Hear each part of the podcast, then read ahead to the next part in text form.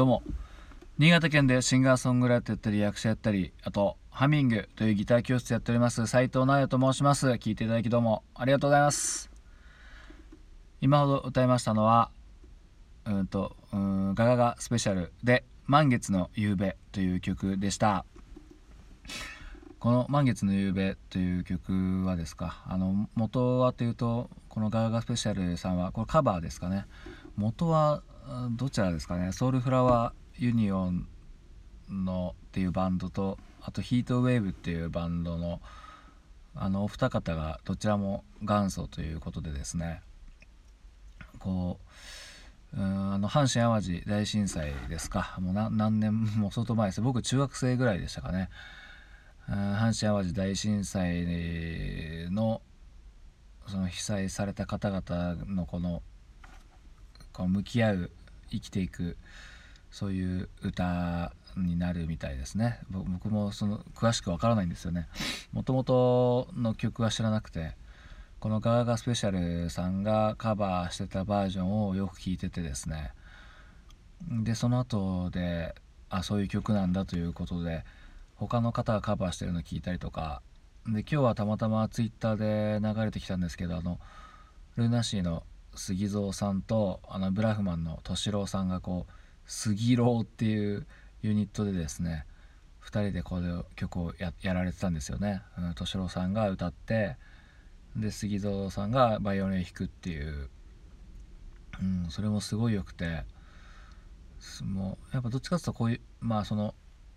そちらのその杉郎さんの方を聞いていただくと分かるんですけど、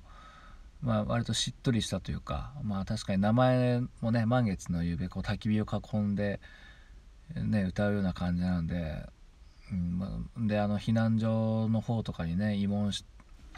慰問して100回その95年だけで100回ほど歌ったというのがこう書籍に書いてあったんですけどねそのソウルフラワーユニオンの中川さんがこう歌ったということでですね。なんでまあしっとりしたような曲なんですけどこのガーガースペシャルさんはまあね割とあのパンキッシュな感じでツンダンツンダンツンダンっていう感じでこう、まあ、自分なりの自分たちなりのね表現でカバーされててうん僕はやっぱそれを最初に聞いたからっていうのもあるだろうし、うん、そのバージョンがねひどく好きです。ひどくっておかしいか。すごく好きで。でそのまあなんかその中川さんがその神戸の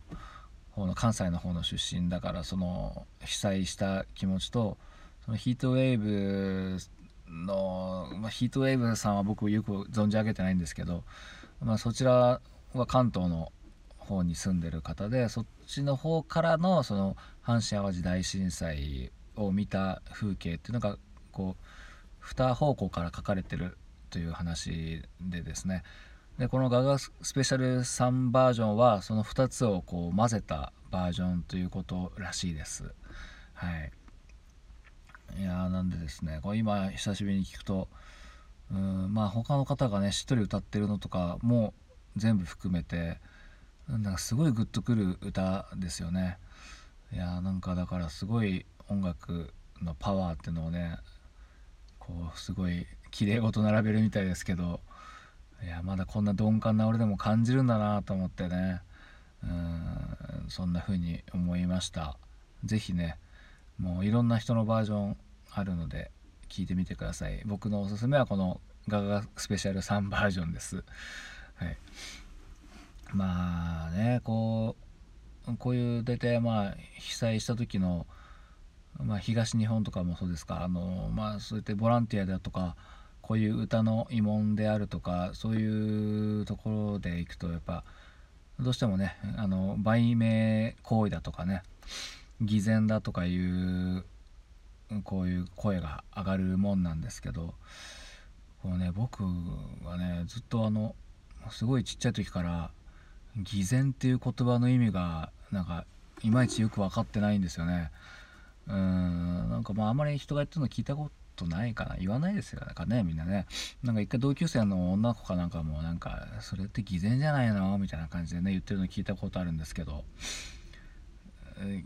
偽善ってななんかダメダメなのかなとかって思いますけどね。うんなんかその日本人っぽい考えですよね。その禅がどういう気持ちでそれが行われたかっていうのをすごい重視するっていうか。